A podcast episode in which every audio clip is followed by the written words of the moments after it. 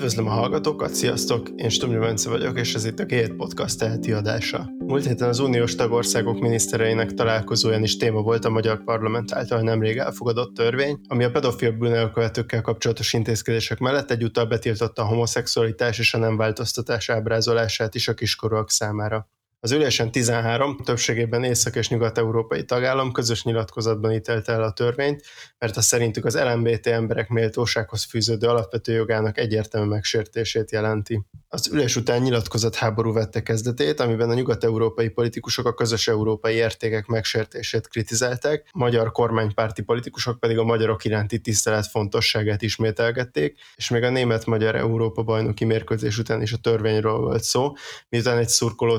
tiltakozásképpen szivárványos zászlóval futott be a pályára. Az elmúlt években nem ez volt ugyanakkor az első nemi vagy LMBT ügyeket érintő kérdés, amiben keleti és nyugati tagállamok vezetői feszültek egymásnak.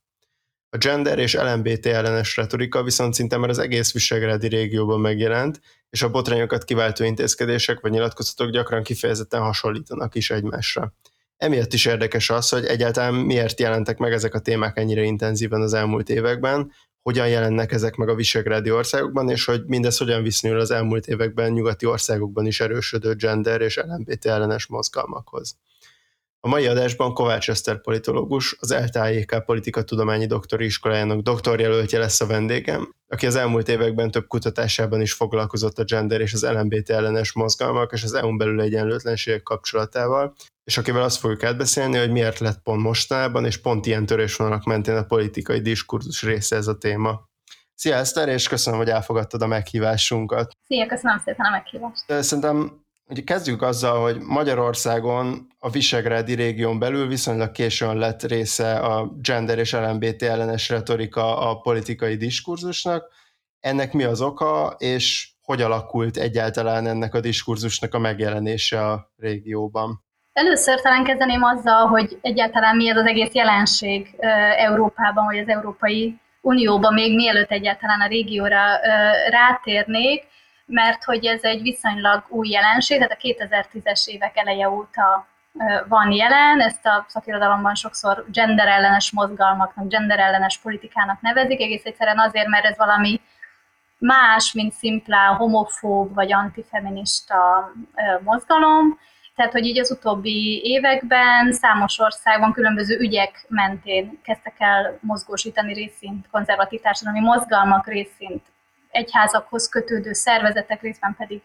jobboldali politikai pártok, és olyan ügyek kerültek a középpontba, mint a, a szexuális kisebbségek jogai helyzete, tehát mondjuk az azonos neműek jogállása, vagy az örökbefogadása, a transz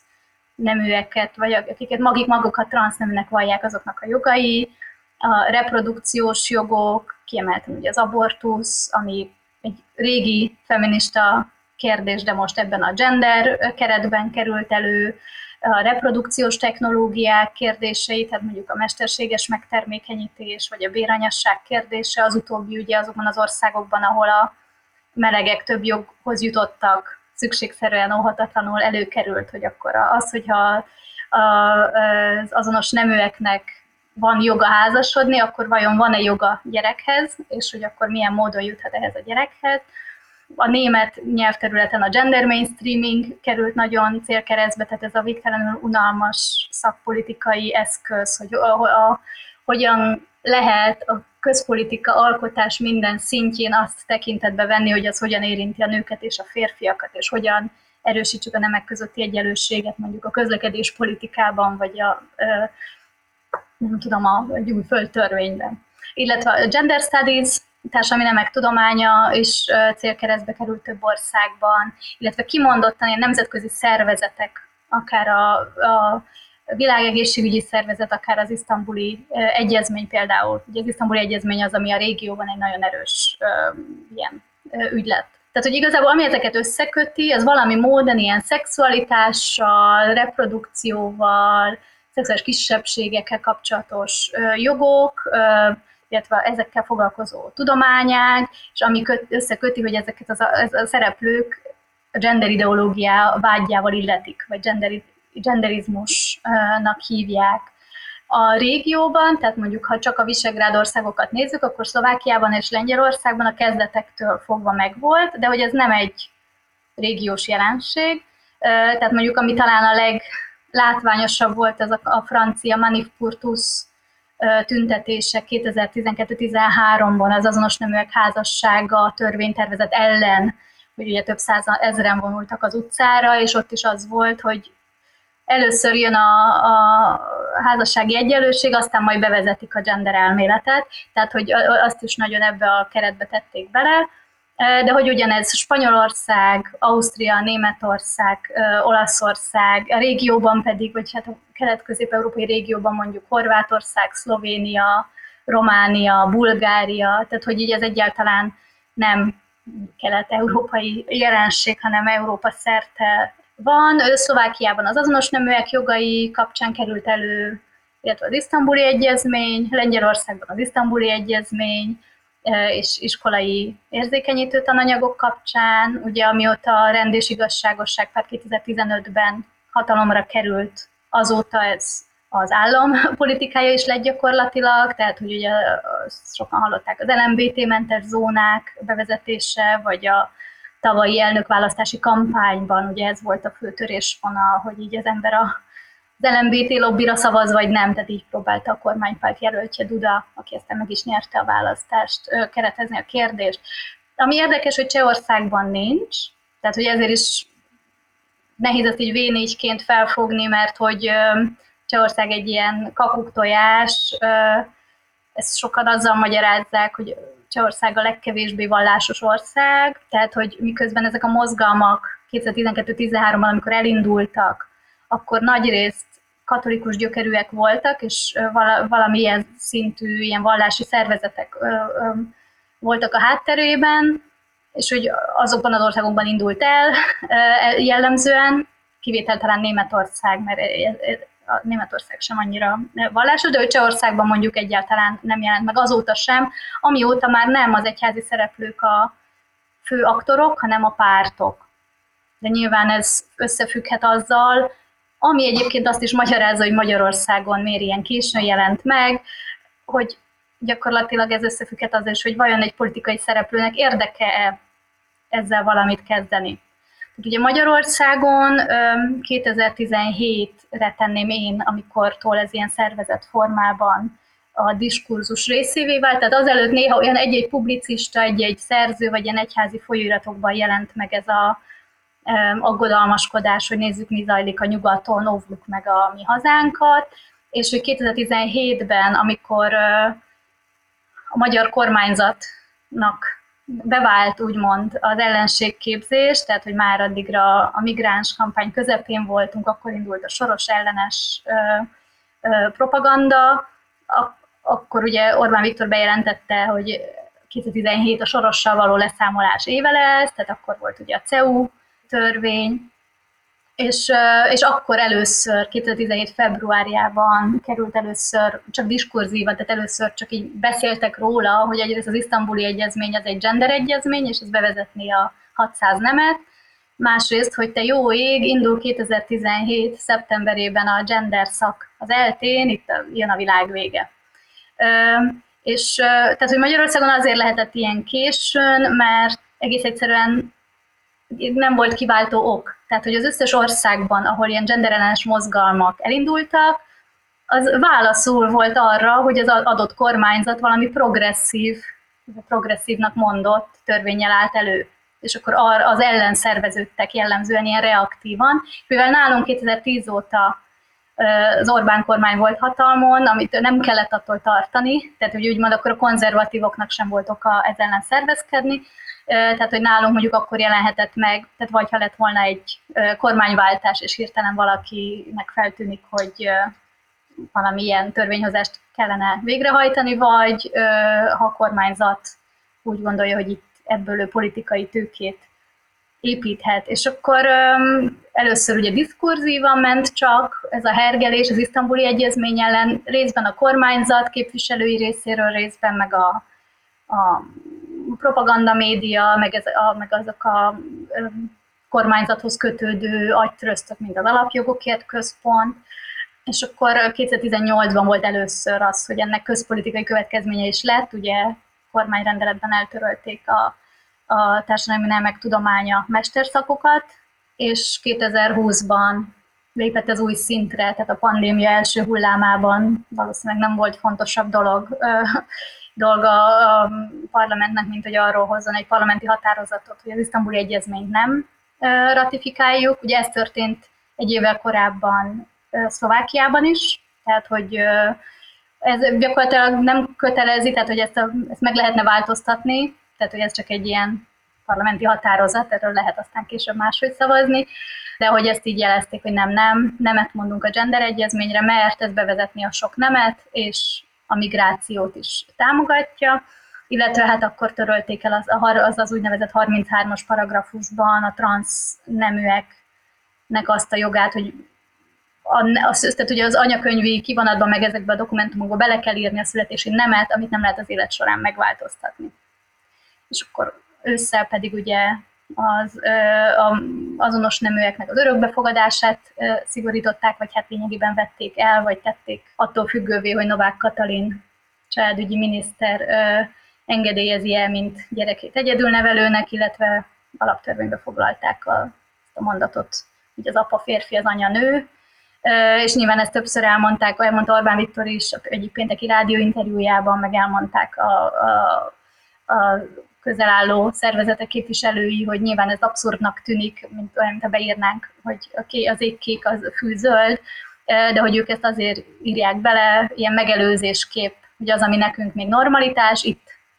Európában, itt mi vagyunk, akik igazán európaiak, itt keleten, de hogy az, ami Nyugat-Európában már nem evidens, az, az, az ellen ilyen módon védekezünk. Tehát ilyen megelőzés kép, és akkor a két és fél héttel ezelőtt meg ugye a pedofil törvényt fogadták el. Az előbb említetted ezt, hogy, hogy a Csehországban nem annyira jellemző még ez a mozgalom, és akkor mondtad is, hogy, hogy akkor hogy kérdéses lesz, hogy ilyen visegrádi négyek szintjén érdemes erről beszélni, de hogy a, az idén megjelent tanulmányodban mégis ezzel a négy országgal foglalkozol, és az előbb azt is említetted, hogy, hogy Nyugat-Európában ezek a mozgalmak adott esetben akár korábban is jelentek meg, mint, mint ebben a, a régióban. Miért fontos szerinted az, hogy ebben a mondjuk kelet-európai vagy V4-es kontextusban beszéljünk erről a jelenségről mégis?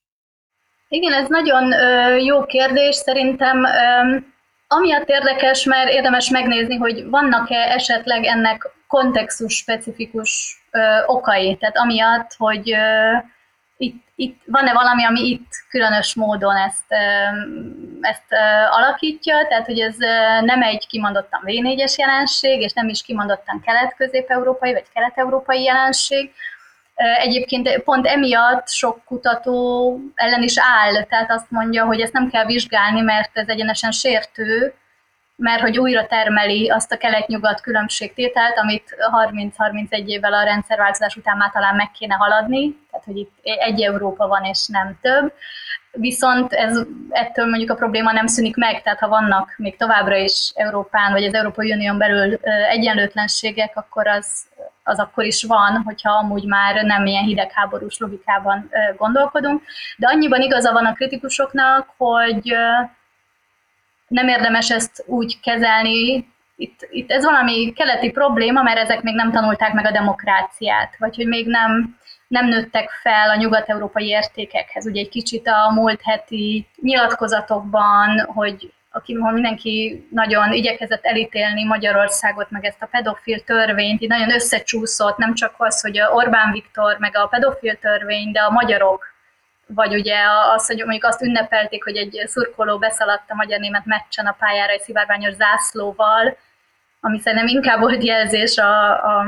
a magyar csapat felé, vagy a magyar szurkolók felé, mint Orbán Viktor felé, tehát hogy ahogy így összecsúszik a, a nép elítélése, a régió elítélése, mondjuk a, a vezetők elítélésével, tehát, hogy mondjuk ne, ne legyen az egészről ilyen, szem, ilyen kontextusban szó, hogy itt valami keleti elmaradottság van, illetve hát nagyon sokan a régióban is úgy fogalmazzák meg ezt a kérdést, ilyen feminista vagy LMBT oldalról, hogy mi még nem tartunk ott. Tehát, hogy így sajnos a magyar nép még nem zárkózott fel kulturálisan ezekhez a progresszív értékekhez, amivel nem azt akarom mondani, hogy ne lenne az érték, hogy elfogadjuk a másságot, vagy hogy toleránsak legyünk, csak hogy az egész gyakran beleilleszkedik ebbe az ilyen áhítattal kiejtett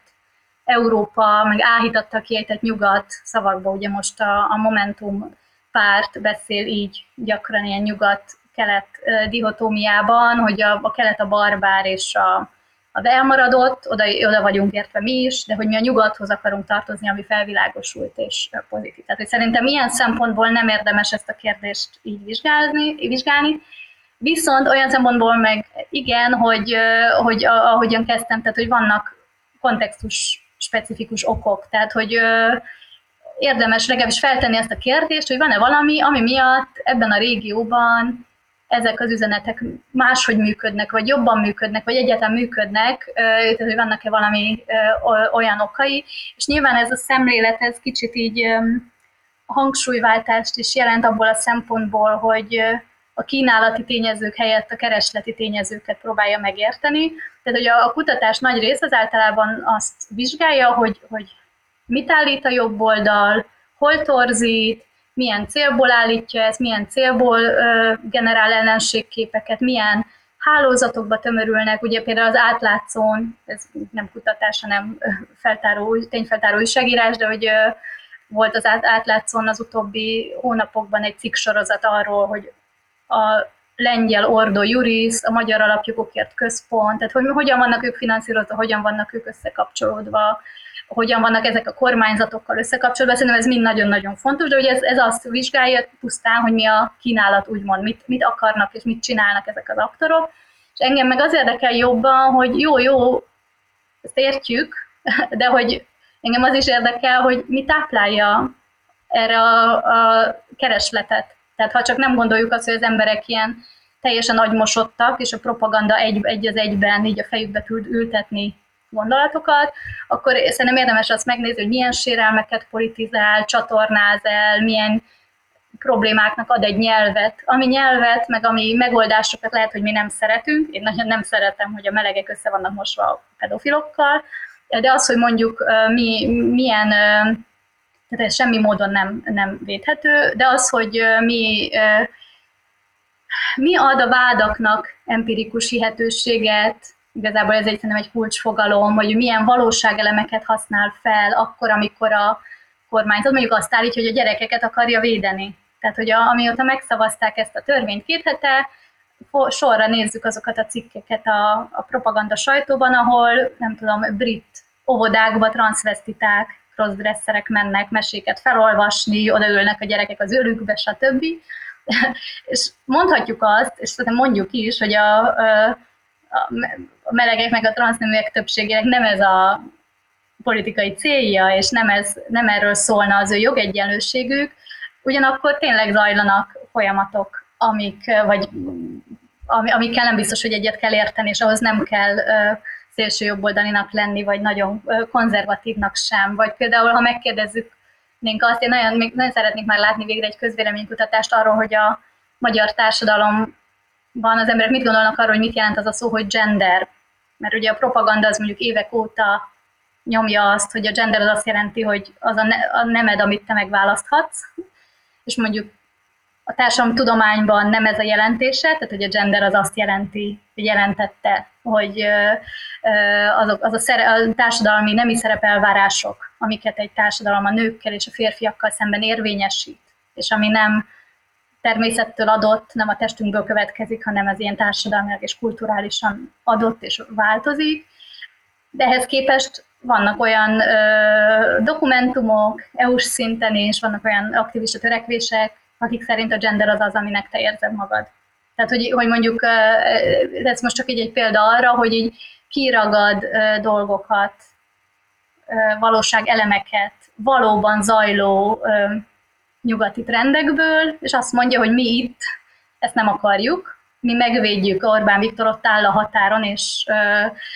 védi meg Magyarországot a gender ideológia fenyegetésétől. Tehát szerintem ezért érdemes ezt megnézni, hogy akkor mik lehetnek ezeknek a motorjai, vagy milyen, mi módon kapcsolódik valós problémákhoz, valós sérelmekhez, valós folyamatokhoz, az a diskurzus, amit semmiképpen nem szeretnék legitimálni, tehát hogy az ember nagyon vékony jégen jár, mert nem arról szól, hogy értsük meg, hogy hol, mennyiben van igazuk, hanem arról van szó, hogy ö, ö, értsük meg, hogy az embereknél ez miért rezonálhat, miért gondolhatják úgy, hogy ó, de jó, hogy minket Orbán Viktor ettől megvéd. De eddig, amiket most megemlítettél, azok alapvetően mondjuk például az ilyen nyugat-európai mozgalmaknak is ilyen nünükéi, amiket így előhoznak, de mondjuk ehhez képest a, a, ezeknek a, a kelet-európai ilyen ellen mozgalmaknak mondjuk mi, miben mások a, a motivációi, tehát hogy mi az, ami, amiben itt Kelet-Európában vagy a keleti tagállamokban ez máshogyan fogalmazódik meg. Talán három részre lehet bontani ezt a kérdést. Az egyik a, a gender politika, a másik a gender studies, a harmadik meg a feminista és az LMBT aktivizmus. Ugye az, hogy a társadalmi nemek egyenlősége az egyáltalán politikai cél lett, az a, az Európai Uniós csatlakozással került a politika látóterébe, tehát csak azért, mert feminista aktivisták ezt kérik, ez nem biztos, hogy keresztül ment volna mondjuk a 90-es, 2000-es években. Viszont az Európai Uniós csatlakozásnak a része volt például a, a diszkriminációmentességnek a törvénybe ültetése, vagy különböző ilyen párbeszéd mechanizmusoknak az állam és a civil szervezetek között a megalkotása, bizonyos törvényeknek a, a, a megalkotása, de hogy ez az egész Ugye egyébként nyilván ez nem csak a gender területen zajlott, de az egész Európai Uniós csatlakozás, pont mert mi akartunk csatlakozni egy klubhoz, ez egy aszimmetrikus folyamat volt, tehát hogy így nekünk kell megfelelnünk annak a klubnak, ami eldöntő, hogy vagy felvesz minket, vagy nem. Viszont ez a, az egész nemek egyenlősége ügynek is adott egy ilyen technokrata élt, tehát hogy ez igazából a nő nemek egyenlőségének a megvalósítása az egy ilyen szakpolitikai kérdés, az, arra vannak szakértők, akik ezt értik, és akkor igazából a társadalom is ki lett így hagyva, illetve így össze lett nagyon kapcsolva az Európai Uniós csatlakozás, ugye aminek nagyon nagy legitimációja volt akkoriban, össze lett kapcsolva a nemek egyenlősége ezzel a, az ügyel, és ez egy, mint utólag, utólag már könnyű okosnak lenni, de utólag ez egy ilyen kétélű fegyvernek bizonyult. Tehát amikor az Európai Unió még reményeket jelent az emberek számára, tehát hogy mondjuk fel fogunk zárkozni gazdasági értelemben is, addig, addig nem, vagy, vagy az európai értékeknek van valami pozitív tartalma, addig nem baj, ha a nemek egyenlősége is annak számít, viszont amikor valami okból, vagy azért, mert megcsalatkoznak a remények, vagy azért, mert az európai értékek nevű kifejezés is csak egy lózunknak bizonyul, és valójában uh, hierarchiákba, hierarchiákról, érvényesítéséről szól, vagy uh, képmutatóak maguk az Európai Uniós szereplők, vagy bénakacsák, tehát hogy mondjuk akkor, a, a, a, ha azokat az értékeket hozzákötjük ehhez, akkor azok az értékek is delegitimálódnak. Ezt egyébként pont egy lengyel tudós, Márta Ravlusko írta meg nagyon szépen a gender mainstreaming kapcsán, amit említettem, tehát hogy hogyan ö, ö, támadta a jobb oldal pont ezt a szakpolitikai eszközt, azzal, hogy ez egy fentről le a társadalom nélkül így átnyomott eszköz, hogy erről nem volt semmilyen társadalmi vita, és hogy valójában valójában ebben igazuk volt. Tehát, hogy ez, ez igenis tudott kapcsolódni emberek megélt tapasztalatához, mert ez nem, nem ilyen légből kapott összesküvés elmélet volt. A másik, a gender studies kérdése, ugye ez megint olyan, hogy ez nem csak a gender területén, hanem egyáltalán a tudományokban, vagy a társadalomtudományokban ér, tetten érhető, de a gender studies belül is, hogy a, a tudomány maga is ilyen globális hatalmi viszonyokba ágyazódott, tehát azok az országok, amiknek több tőkéje van, azok határozzák meg azt, hogy mi számít tudománynak, hogy mik a, mire van pénz, milyen módszerekkel, mit lehet, mik az érdekes kutatási kérdések. És ezt tényleg nagyon sok tudós a, ezekre a kelet-nyugat viszonyokra is alkalmazta, kritikailag, tehát azt megnézni, hogy is empirikus kutatások vannak erről, nagyon sok mondjuk interjús kutatás, hogy kutatók ezt hogyan élik meg, amikor mondjuk Oroszországból vagy Ukrajnából vagy Szlovákiából próbálnak együttműködni nyugat-európai kollégáikkal, hogy milyen, milyen módokon érvényesül érvényesül-e, és ha igen, és már pedig igen, milyen módokon érvényesül ez a hatalmi asszimetria, tehát hogy például nyilván az, hogy mire van pénz, mi számít releváns kérdésnek, ez, ez ugye a legfontosabb dolog, de mondjuk az is, hogy ilyen epistemikus értelemben, hogy az elméletek érkeznek nyugatról, az adatok meg keletről. Tehát, hogy így nagyon sokszor úgy vannak bevonva kelet-közép-európaiak kutatásokba, hogy így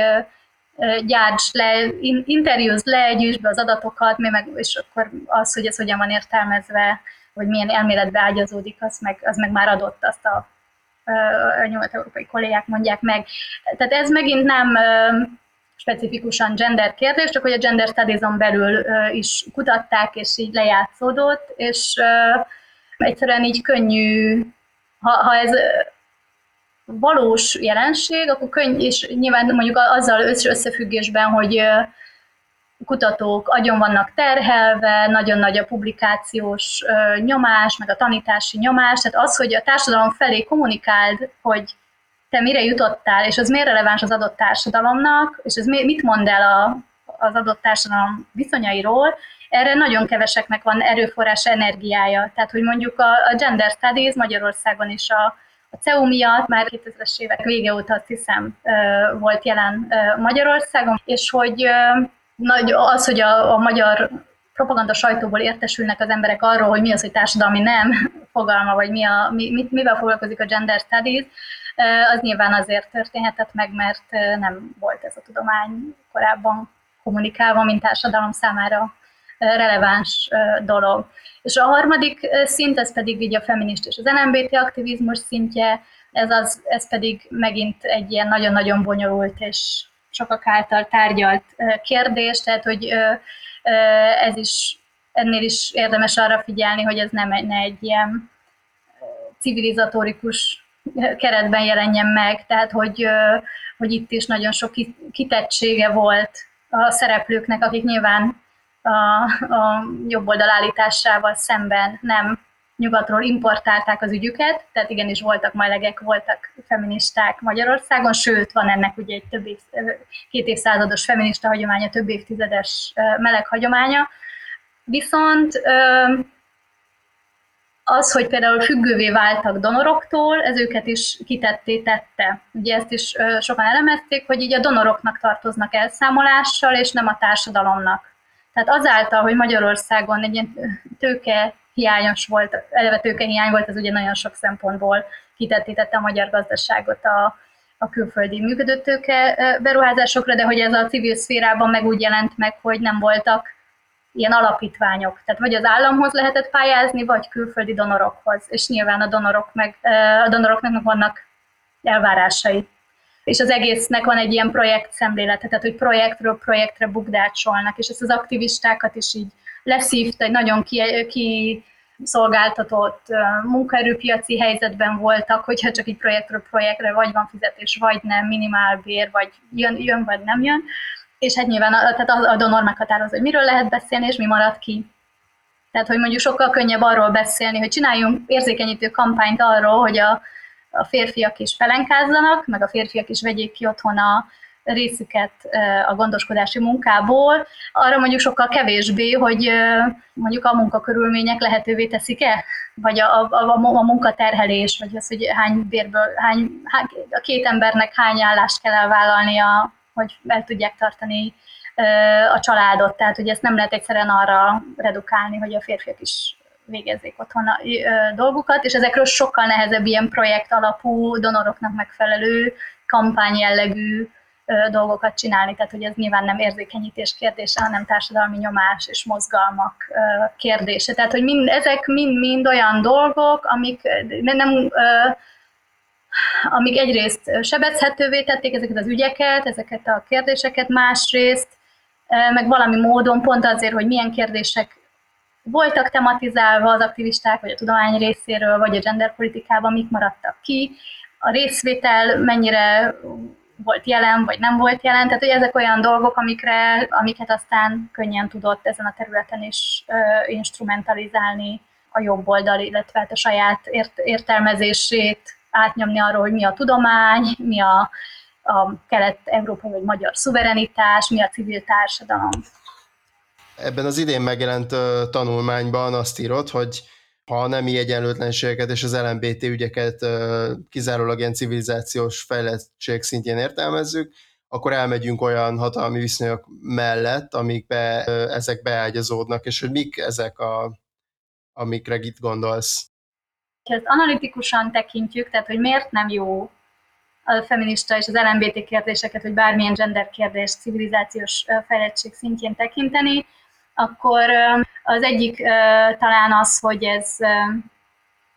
hogy ez egy ilyen teleologikus, lineáris történelem szemléletből indul ki, tehát hogy így, hogy így, mintha lenne a történelemnek egy iránya, ami már adott, tehát hogy így a, a visszamaradottságtól megy a progresszió felé, és minden, ami új, az, az automatikusan jó. És uh, ennek az is, tehát hogy ez, ez így hamis, tehát hogy ez ne, nem, nem így van az, hogy a változások történtek, az emberek kiküzdötték, volt egy csomó zsákutca, van, nem minden, ami új, az jó. Itt a régiónkban nem minden, ami Nyugat-Európában történik, az olyan, amit nekünk át kellene feltétlenül vennünk. Tehát, hogy egyszerűen, hogy így ez, ez talán így nem pontos, illetve abból is indul ki, hogy mintha minden, amit az úgynevezett progresszív oldal gondol, hogy az így minden nőnek, minden melegnek jobb létet hozna, vagy hogy ami eddig történt, az így mindenkinek jobb lett, és hogy ezt nem, nem, nem szabad visszafordítani a változásokat, de hogy valójában ez is ez sem pontos, tehát hogy mondjuk az, hogy a nők beléphetnek a munkaerőpiacra, meg hogy a nők anyagi függetlensége, mint egy ilyen emancipációs mérőeszköz, de hogy valójában az, hogy milyen munkakörülmények közé lépnek be, mi, milyen módon élnek, hogy ezt ők annak élik-e meg, emancipációnak, vagy függetlenedésnek élik-e meg, vagy kizsákmányolásnak, amiben a szeretteikre nincs idejük, hogy ez, ez egyszerűen ez, az ilyen tapasztalatokról nem tud számot adni ez a civilizatórikus kérdés, ami csak ilyen csak arról tud beszélni, hogy, hogy a nők, hogy a férfiak hogyan bánnak a nőkkel, vagy a heteroszexuálisokkal, melegekkel, de hogy, hogy vagy az, az, hogy mondjuk a melegházasság az egy ilyen zászlós hajó lett, hogy az egész pontosan melyik melegeknek hasznos, hogy az, az, az mind, és hogy vajon a, a, a borsodi falu meleg fiújának, aki lányosan tartja a kezét, előbbre viszi az ő életét, hogyha, hogyha ezt, vagy őt jobban elfogadják a közösségében, csak azért, mert Budapesten házasodhatnának mondjuk a felső középosztálybeli melegek, ez, ezzel kapcsolatban nagyon sok vita van, és ez nem, nem evidens, tehát hogy szerintem ezekről a kérdésekről ennél árnyaltabb vitát kell folytatni, ami, viszont, ami miatt viszont szerintem pláne nem jó ez a, az ilyen típusú különválasztás, amit ez a civilizációs keretezés, tehát hogy, hogy már felvilágosult, vagy még lemaradott. Tehát ha így, így keretezzük ezeket a kérdéseket, akkor, akkor egy csomó mindenen elsikadunk olyan szempontból, hogy ez egyszerűen empirikusan téves. Tehát, hogy nem két tábor van. Egy csomó kérdéssel kapcsolatban, nem a, a visszamaradottak és a haladók állnak egymással szemben. Tehát, hogy így akár a konzervatív oldalon is, tehát az, hogy így tényleg csak a legkevesebbje közülük az, aki a, nem tudom, azt gondolná, hogy a házasság előtti szex vagy a fogalmazásgátlás az rossz dolgok. Tehát, hogy ez, ez, ez, ezen már így túl vagyunk, ezt megnyerte a, úgymond a 68, ez egy siker, ez. de hogy az, hogy mondjuk a, a melegekről hogyan gondolkodunk, tehát az, hogy, hogy így fogadjuk el, legyünk toleránsak, de azért tartsuk meg a heteronormatív rendet, vagy full egyenlőség, igenis házasodhassanak, foroghathassanak örökbe, vagy például a transzneműséggel kapcsolatban, hogy valaki azt teljesen elutasítja, vagy azt gondolja, hogy legyünk egymással irgalommal, nehéz az élet, legyünk empátiával, neki ez jutott, fogadjuk el, vagy egy másik szint az, hogy azt mondjuk, hogy azt a követelésüket is elfogadjuk, hogy az a nemed, aminek érzed magad, és az, hogy mi a nemed, ahhoz a testednek semmi köze, Nyilván ezek nagyon különböző dolgok és nézetek, tehát hogy ez nem igen vagy nem, elfogadod vagy nem elfogadod, hanem ennél több, vagy az, hogy a, azt gondolod, hogy a, a melegek szerelme nem rosszabb, mint a heteroszexuálisok szerelme, abból következik-e vagy sem, hogy joga van egy gyerekhez, és ha joga van, akkor milyen értelemben? A örökbefogadás vagy béranyasság, ami ugye egy kiszolgáltatott nőtestének a használata vagy az egész betűleves, mint problematika, tehát hogy ugye bővül maga az LMBTQI a dolog, az, hogy mit gondolunk az identitáspolitikáról, az, hogy mit gondolunk arról, hogy ilyen nyugati politikusok, vagy cégek, vagy aktivisták ilyen kioktató hangnemben szólnak. Tehát, hogy ez mind-mind mind-mind-mind ez alá tartozik, és ezzel kapcsolatban nem két álláspont van, tehát egyszerűen empirikusan nem kettő van. És hogy ezt megpróbál, politikai okból értelme a politikai logikát megpróbálni belepasszírozni kettőbe, vagy azért, mert az ember normaváltást szeretne, vagy azért, mert hogy megmutassa magát, hogy ő van egyedül a normalitás oldalán, meg a, a hagyományok is. Izé. De hogy valójában ez, ha, ha megérteni akarjuk ezeket a kérdéseket, akkor ez nem, nem ennyire fekete vagy fehér, és szerintem ez a civilizációs keretezés, hogy vagyunk-e már nyugaton, meg Európában, meg vagyunk elég elfogadóak, ez, ez mind nem teszi lehetővé, tehát hogy ez, ez nagyon nehéz, és hát nyilván az, amiről, meg már, amiről szintén lehet beszélni, az az, hogy kulturalista az egész, tehát nem veszi tekintetbe, hogy a kulturálisan progresszívnek mondott követelések milyen geopolitikai, gazdasági, hatalmi viszonyokba ágyazottak. Itt a pont ezen a vonalon ugye a gazdasági egyenlőtlenségek kapcsán te is írsz arról, hogy a, a gondoskodási munka, és az, ezen a területen tapasztalható kelet- és nyugat-európai tagállamok közti egyenlőtlenségek azért jelentősen meghatározzák azt, hogy a kelet- és nyugat-európai nőknek milyen mozgástere van, de mennyire magyarázzák csak ilyen tényezők ezeket a, a különbségeket? Hát a gondoskodási munka szerintem ez egy nagyon-nagyon jól, jól megmutatja azt, hogy ö, a kelet-nyugat egyenlőtlenségeket. Egyébként az egész Covid-válság, tehát ez megint olyan, hogy nem csak a gender kérdésben, hanem a húsiparban, az építőiparban, ö, a mezőgazdaságban, ami történt tavaly, különösen tavalyi évben, hogy a kelet-európai migránsokat hogyan kezelték, hogyan nem, nem figyeltek arra, hogy ők az ő egészségük megmaradjon, tehát, hogy így sokan haltak abba bele, hogy így össze voltak zárva helyeken máshol, meg arról volt szó, hogy miért nem jönnek a lengyel idős gondozók, hát nem, nem érdekli őket a, a nem érdekli őket a mi időseink, így ők nem, nem, nem gyakorolnak európai szolidaritást. Tehát, hogy nagyon erősen szerintem megmutatta a Covid-válság is azt, hogy a, hogy a nyugat-európai gazdaság, nem tud, számos szektora nem tud meglenni a kizsákmányolt, alulfizetett kelet-európai, kelet-közép-európai migránsok nélkül, és a, a gondoskodás területén ez azért is trükkös, mert hogy mondjuk, ha megnézzük ezeket az indikátorokat, hogy mondjuk hogy, ahogyan mérik azt, hogy megvalósult a nemek egyenlősége egy országban, akkor annak az egyik jelző száma az az, hogy a nők foglalkoztatási rátája igen, ám, de ahhoz, hogy a nők ö, ö, foglalkoztatva legyenek, ö, ahhoz kell arról gondoskodni, hogy a, akik gondoskodásra szorulnak, arról gondoskodjon más. Tehát a gyerekek, idősek, fogyatékosok, és ez lehet a partnerük, férjük, valami állami ö, ellátórendszer, tehát hogy valahol legyen, lehessen valahol tenni a gyereket, lehess, valaki gondoskodjon a papáról. Ö, tehát, hogy ez egyszerűen a foglalkoztatásnak az ez előfeltétele, és hogy mondjuk, ha csak Németországot nézzük, ami egy 80-82 milliós ország, ott van 3,5 millió, 3,5 millió állandás, állandó gondozásra szoruló idős, és ezekről, ezek háromnegyedéről otthon gondoskodnak, és legalább 500 ezerről kelet-európai migránsok. Tehát gyakorlatilag azok, akik, azok a nők, akik ki tudnak menni a munkaerőpiacra, vagy van több szabadidejük, azok azért tudják ezt megtenni, mert kelet-európai nők elvégzik ezt a munkát, és hát nyilván ez csak az idős gondozás része, tehát a babysitterekről, takarítónőkről nem is beszélek, tehát hogy azok a nők, akik Nyugat-Európában elvégzik a gondoskodó feladatokat, mert egyszerűen hiányos az állami ellátórendszer, mert a férfiak ott sem veszik ki a részüket, vagy ha ki is veszik, de egyszerűen olyan hatalmas a gondozási munka mennyisége, egyszerűen takarítani, gyereket nevelni, szülőkről gondoskodni, nagyon nagy munka, hogy, hogy egyszerűen próbálnak um, ilyen individuális megoldásokkal, jó, hát akkor, akkor hívom a, a, a lengyel takarítónőt, vagy a román idős gondozót, és akik ezek a nők viszont ugye ezeknek a 90x százaléka nő, ezek hiányoznak a saját országukban, vagy mint a, tehát vagy akik a szüleikről nem tudnak gondoskodni, vagy ápolónő, vagy idős gondozó, tehát vagy az ellátórendszerből, vagy otthonról hiányoznak, tehát az otthonokban meg növelik ezt a gondoskodási deficitet, és ezek a nők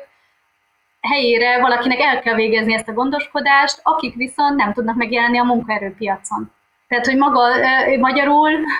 bizonyítja, hogy így, hát akkor kevesebb a foglalkoztatás szintje mondjuk Magyarországon vagy Lengyelországban, mint Németországban vagy Olaszországban, és ez összefügghet azzal is egész egyszerűen, hogy ezek a nők ezen miatt a gondozási migráció miatt is van. Tehát ez most csak szerintem egy példa arra, hogy ahogyan mérjük a fejlettséget, például a nemek egyenlőségét azzal mérjük, hogy a nők hogy vannak foglalkoztatva, az abban már néha bele vannak építve ezek az egyenlőtlenségek, ami részint kelet-nyugat között van, vagy hát nyilván ebbe a Dél-Európa is beletartozik, részben pedig az alacsonyabb osztályhelyzetű nők. Tehát, hogyha nincsenek um, szociális ellátórendszerek, akkor aki megteheti, tehát még valahogy a víz fölött van, vagy esetleg gazdagabb, az akkor um, hív takarítónőt, hív babysittert, tehát akinek viszont szüksége van erre a plusz pénzre, akinek viszont kevesebb ideje marad a saját gyerekeire, a saját szüleire, tehát hogy ez egy, vagy éppen a, a formális munkaerőpiacon való részvételre. Tehát ez megint olyan, hogy nem csak a, a nemek egyenlősége területén van így, hanem, hanem sok tekintetben, de hogy pont ezek azok, amik olyan végtelenül arrogánsnak mutatják meg a kioktató gesztusokat, azzal kapcsolatban, hogy ti Kelet-Európában még nem vagytok elég, nem zárkóztatok még eléggé föl, vagy ilyen konzervatívak vagytok. Akkor szerintem egy, egy utolsó kérdésként még arról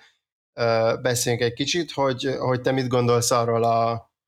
felfogásról, hogy a keleti tagállamok választói egyszerűen csak konzervatívabbak, és a politikusok pedig képviselik az ő nézeteiket. Ez a részben valószínűleg így van, vagyis nem valószínűleg, hanem úgy tűnik, hogy ezt mutatják a kutatások, az attitűd kutatások, viszont az attitűdök azok nem, nem ilyen szabadon lebegő valamik, ami, amit így,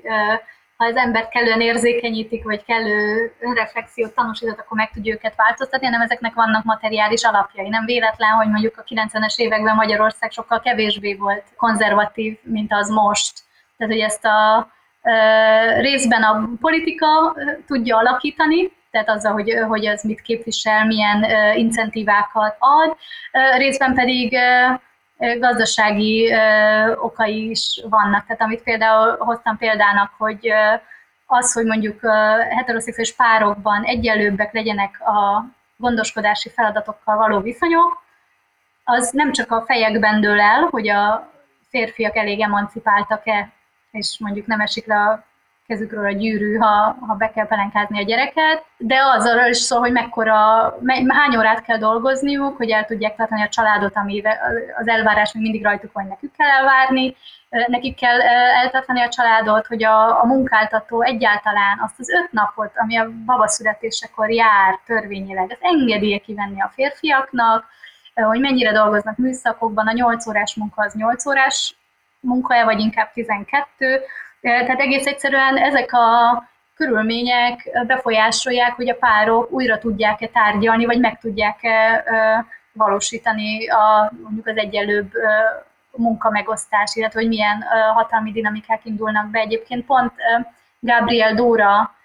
kutatásaiból tudjuk, hogy pont ebben a gondoskodási migrációban, tehát azok a nők, akik azáltal, hogy nyugatról küldik haza a pénzt, és családfenntartók lettek, ezen keresztül tudták újra tárgyalni a partnerükkel a nemi szerepeket. Tehát, hogy, hogy, hogy gyakran van ennek egy ilyen hatása, hogy mondjuk ez, ez mondjuk ebben segít. Tehát, hogy egész egyszerűen az, a konzervatív attitűdök sem csak úgy vannak, hanem a, a gazdasági és a politikai tényezők befolyásolják, illetve még, egy, még talán azt mondanám el ehhez, hogy, hogy ez a, az, hogy valamit nevezünk konzervatívnak is egy ilyen olyan típusú politikai fegyverlet, mint az, hogy valakit lepopulistázunk, vagy lejobboldalizunk sokszor, tehát hogyha te nem vagy velünk, akkor te a másik oldalon vagy, ami egy nagyon rossz oldal, miközben nagyon sok kérdésben egyszerűen ennél árnyaltabbak a kérdések, például, hogy vajon segít-e a magyarországi melegeknek, hogyha kivilágítják a Müncheni stadiont. Tehát, hogy egész egyszerűen ez nem egy pro-kontra